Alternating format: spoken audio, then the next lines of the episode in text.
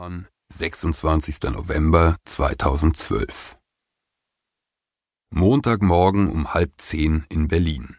Sie hat sich das Café Einstein unter den Linden ausgesucht, Treffpunkt der Politiker, Hauptstadtnetzwerker, Lobbyisten. Man möchte sie beglückwünschen, dass sie es so früh in ein Café geschafft hat. Helene Hegemann, Star aller deutschen Autorinnen unter 21, im Frühjahr 2010 erschien ihr Romandebüt Axolotl Roadkill. Guten Morgen. Sie kommt in einer Art Schlafanzug, Kapuzenpullover unter Watteweste und mit Charlie, einem serbischen Straßenhund. Gestern, am Sonntag, hat Hegemann Baritone gecastet. Die Oper Köln wird den Wedekind-Text Musik erstmals als Oper aufführen. Sie bearbeitet das Libretto. Gibt es das Wort Morgenfrische für Sie? Logisch. Wie nimmt sie ihr Frühstücksei? Hegemann ist Veganerin. Darf ich auch nichts bestellen? Es ist noch so früh. Zweimal Cappuccino bitte, Wasser dazu. Und gleich noch eine Frage. Müssen wir jetzt echt über das Weltgeschehen sprechen? Ich werde da immer so vulgär. Langsam, die Idee dieses Frühstücks ist ja genau, dass man morgens eben noch ein bisschen gemütlich und unscharf denkt. Hammerfrage zum Einstieg. Kennt sie die Lösung für den Nahostkonflikt? Ungläubig guckende Jungautorin, muss ich da jetzt echt eine Antwort geben. Charlie ist zum anderen Ende des Lokals unterwegs, zwei Krawattenmenschen von der FDP nehmen sich des Hundes an. Sie möchte dann doch eine Antwort geben. Es wird wahrscheinlich ewig so weitergehen, oder?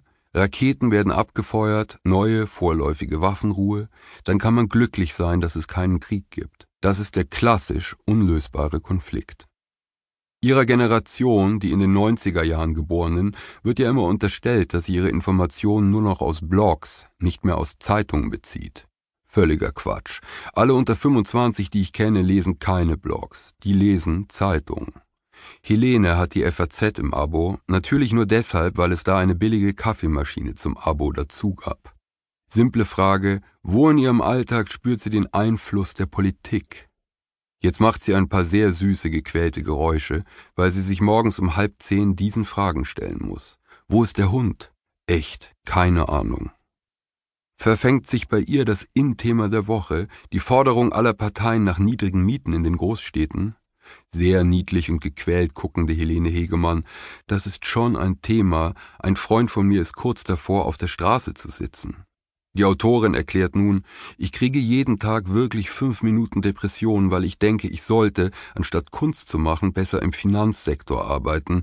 Das sind die Letzten, die einen wirklich vernünftigen, zeitgemäßen Job haben. Alles andere, zum Beispiel Bücher schreiben, ist wirklich totaler Quatsch. Man merkt ein bisschen, dass sie gerade etwas Aufregendes sagen wollte, aber es funktioniert.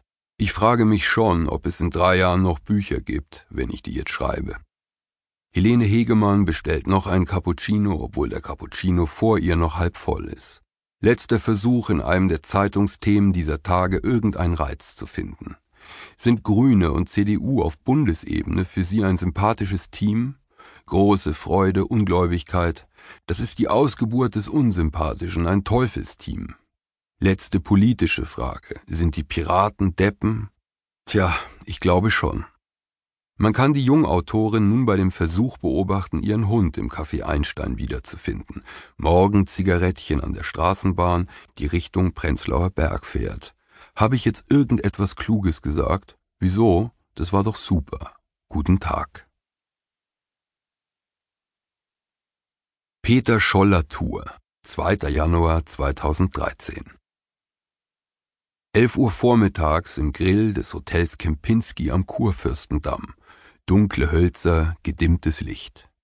Peter Scholler-Tour, 1924 geboren, der Grand Seigneur der ferne Länder, fremde Menschen-Reportage, er stammt aus einer anderen Zeit. Den Deutschen haben seine Bestseller, der Tod im Reisfeld, Allah ist mit den Standhaften, die Krisenherde der Welt erklärt, den Vietnamkrieg, die iranische Revolution, den Islam. Er sitzt da in vollendeter Madman-Eleganz, Brille mit Goldrand, Paisley-Schlips, seine berühmte große Nase. Herald Tribune und Le Monde liegen vor ihm. Erst überlegt er noch, ob er sich ein Martini genehmigen soll, aber dann ist es ihm doch noch ein bisschen früh. Sein Frühstücksei nimmt er in Form eines Club-Sandwiches, zwei Spiegeleier, mit ihm dem Welterklärer